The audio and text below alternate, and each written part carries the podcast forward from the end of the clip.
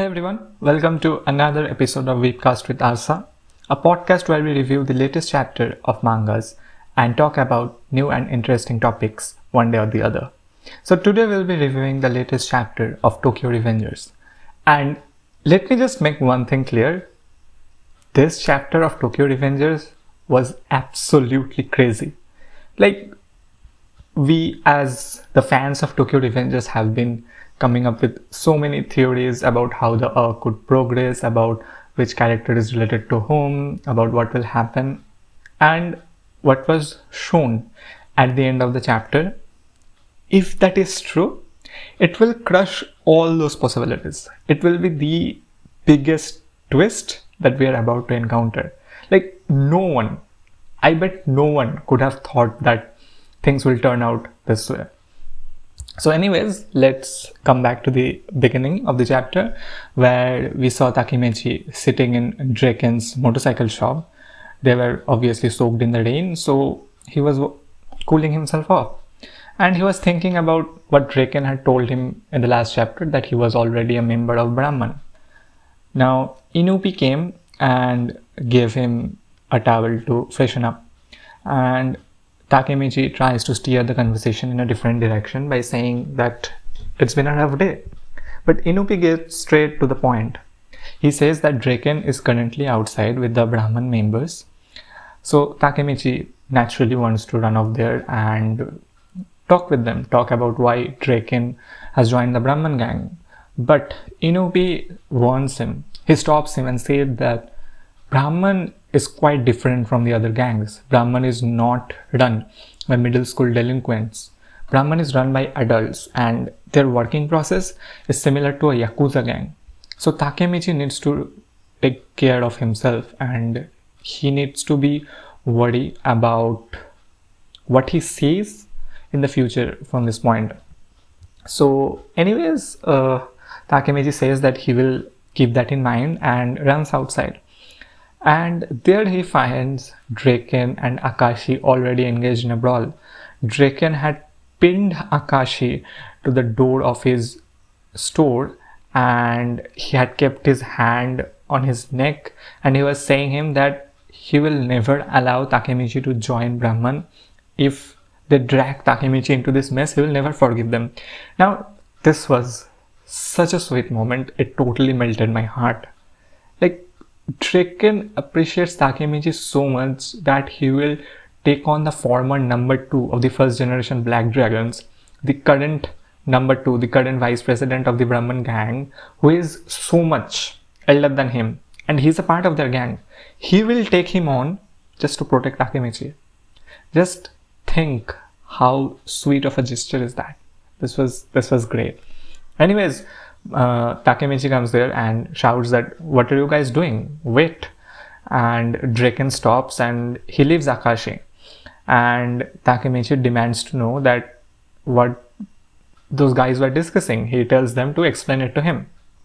Then suddenly out of nowhere, Senju appears behind Takemichi and says that Draken wants to bring Mikey back to Toman.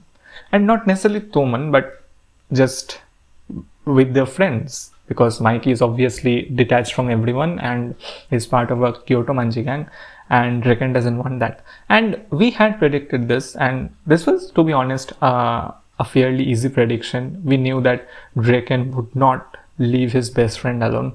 He would come up with some sort of plan to somehow protect Mikey from his own darkness and that's why he had joined Brahman when when we came to know in the last chapter that Draken had already joined Brahman, we knew that it was because he wanted to bring back Mikey and he needed Brahman's help.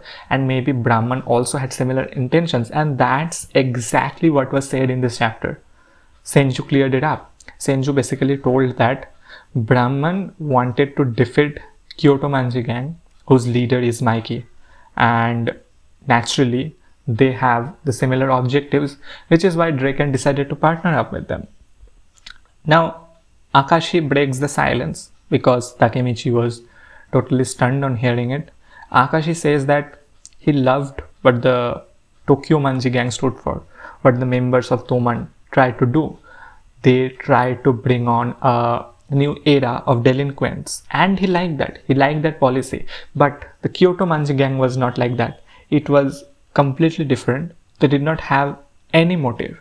And mikey at that moment was the bad guy in the story.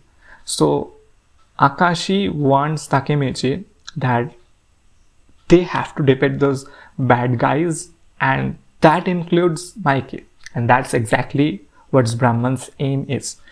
Now they tell Mikey that he had very courageously said, while two of the most important gangs were present, that he was going to defeat Mikey.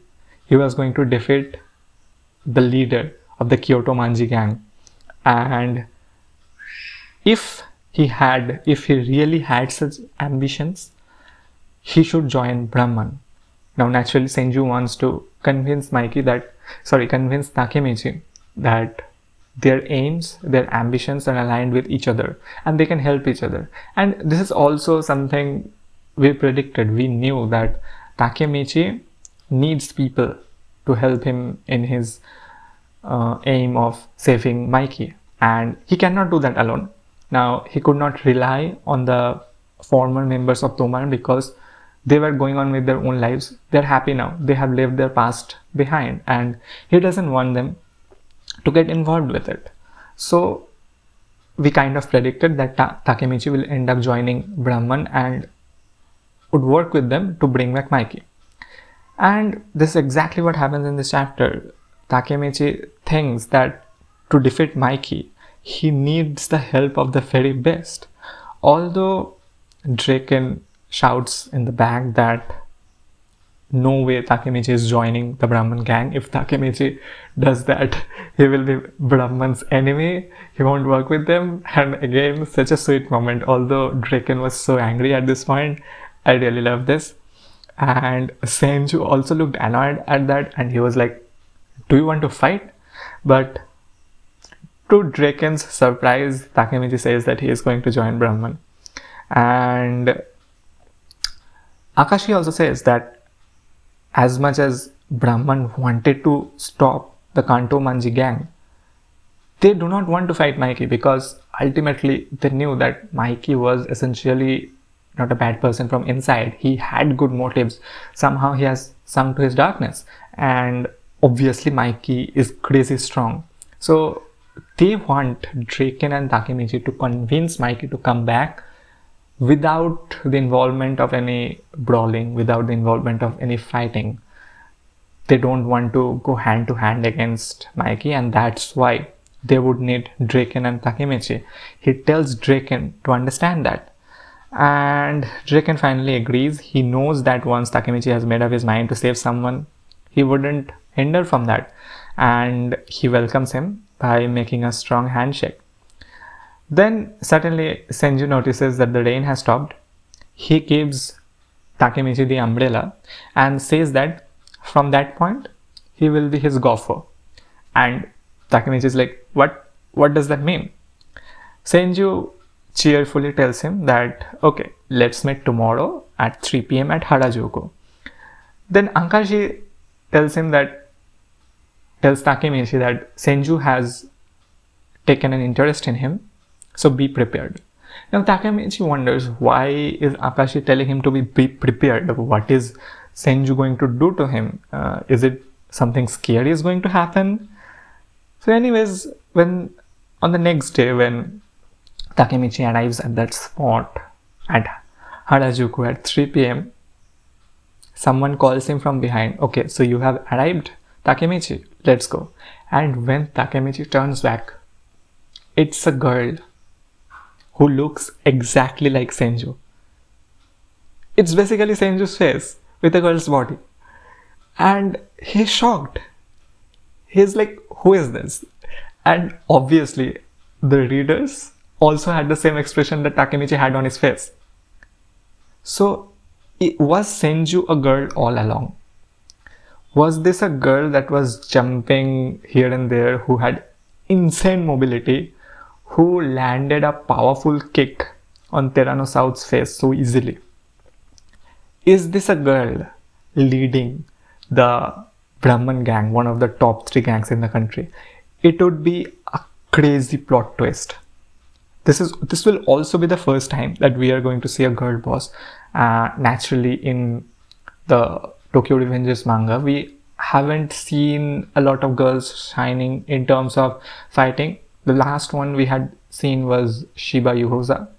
So this will also be great to see, and I would love that because I always thought Tokyo Revengers needed more involvement of the girls. And if this is true, if this is true, I'm still not convinced that Senju is a girl. I will tell you why. If this is true, this will be a crazy, crazy twist. And I would love that. But my counter theory is that Senju has actually cross dressed. He is a boy, but he has dressed up like a girl so that he can scout enemy territories with Takemichi. He has some sort of a plan that he wants to accomplish with Takemichi at at that place and he cannot afford to be seen and of course in this way he will be able to keep a close eye on his enemies on the people he wants to scout but they won't know that it's Senju and of course no one would doubt Takemichi too. They would just assume that they have come on a date. So it could be a crazy plan on Senju's part too. But we just have to wait and see. We don't know yet what can happen. Both of them could happen. But uh, I would like the crazy twist more that Senju is actually a girl, but I don't really want to believe it because I don't think that we would get that much of a cliff, cliffhanger at this point of the story. So we'll just have to wait and see. So, anyways, this was it for this episode, and I will see you guys on the next one. Peace.